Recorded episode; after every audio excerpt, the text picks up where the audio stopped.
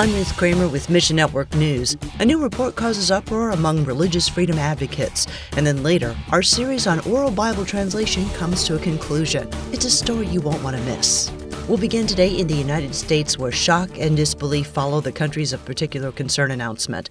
Released each year by the State Department, the CPC list identifies the world's worst religious freedom offenders. Todd Nettleton with the Voice of the Martyrs USA says Certainly, there were surprises. Nigeria and India were not given CPC country of particular concern designation, something that the U.S. Commission on International Religious Freedom has responded to. Frankly, I find it even more surprising that Afghanistan was not given uh, a CPC designation. Uh, the government is the Taliban. Released last Friday, the CPC list barely made a blip on the U.S. news radar. It seems like they did this in such a way to generate generate a minimum amount of press coverage, kind of a, a news dump on a Friday afternoon. Hey, uh, we're putting out this report. Good luck. Have a great weekend. You know, in past years, there has been a press conference. The Secretary of State has taken questions. Whether or not politicians use the CPC list, you can use it to pray. We need to make sure we're not just seeing this as a list of countries on a paper, but as a list of places where we have brothers and sisters who are suffering because of the oppression that their governments have against Christianity. Elsewhere, the fallout from multi layered crises continues in Lebanon. More and more people are leaving the country for good. But according to a new World Bank report, the Lebanese living abroad are sending less money back to their homeland. For those staying put, surviving today's devastation often takes priority over future gains. Nuna of Triumphant Mercy Lebanon says We're trying as much as possible to keep people educated. And this is really hard because the kids are not motivated. When they're seeing what's happening around them, they don't plan for anything in their future, so they're not motivated to learn. A steep economic crisis and currency collapse has pushed nearly 80% of Lebanon's population into poverty.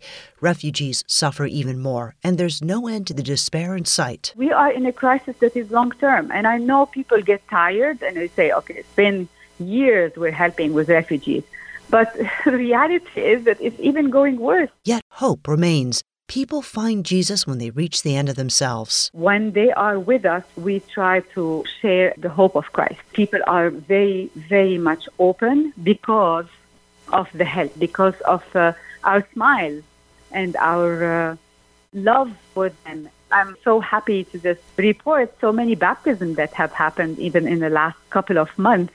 And we'll end today's oral Bible translation series with the final report from MNN's Katie Hearth. Believers use oral Bible translation in places where people prefer the spoken word over text. Oral techniques also prove effective in sign languages.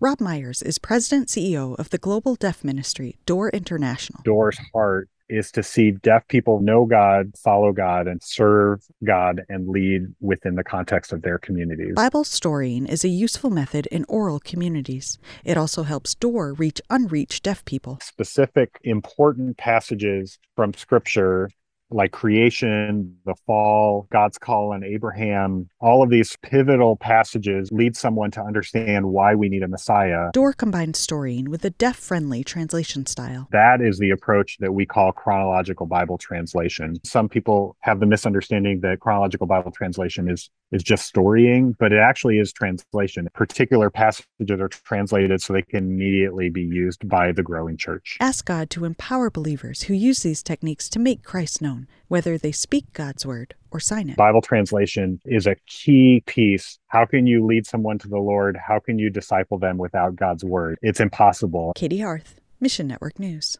Thanks for listening to Mission Network News, a service of One Way Ministries.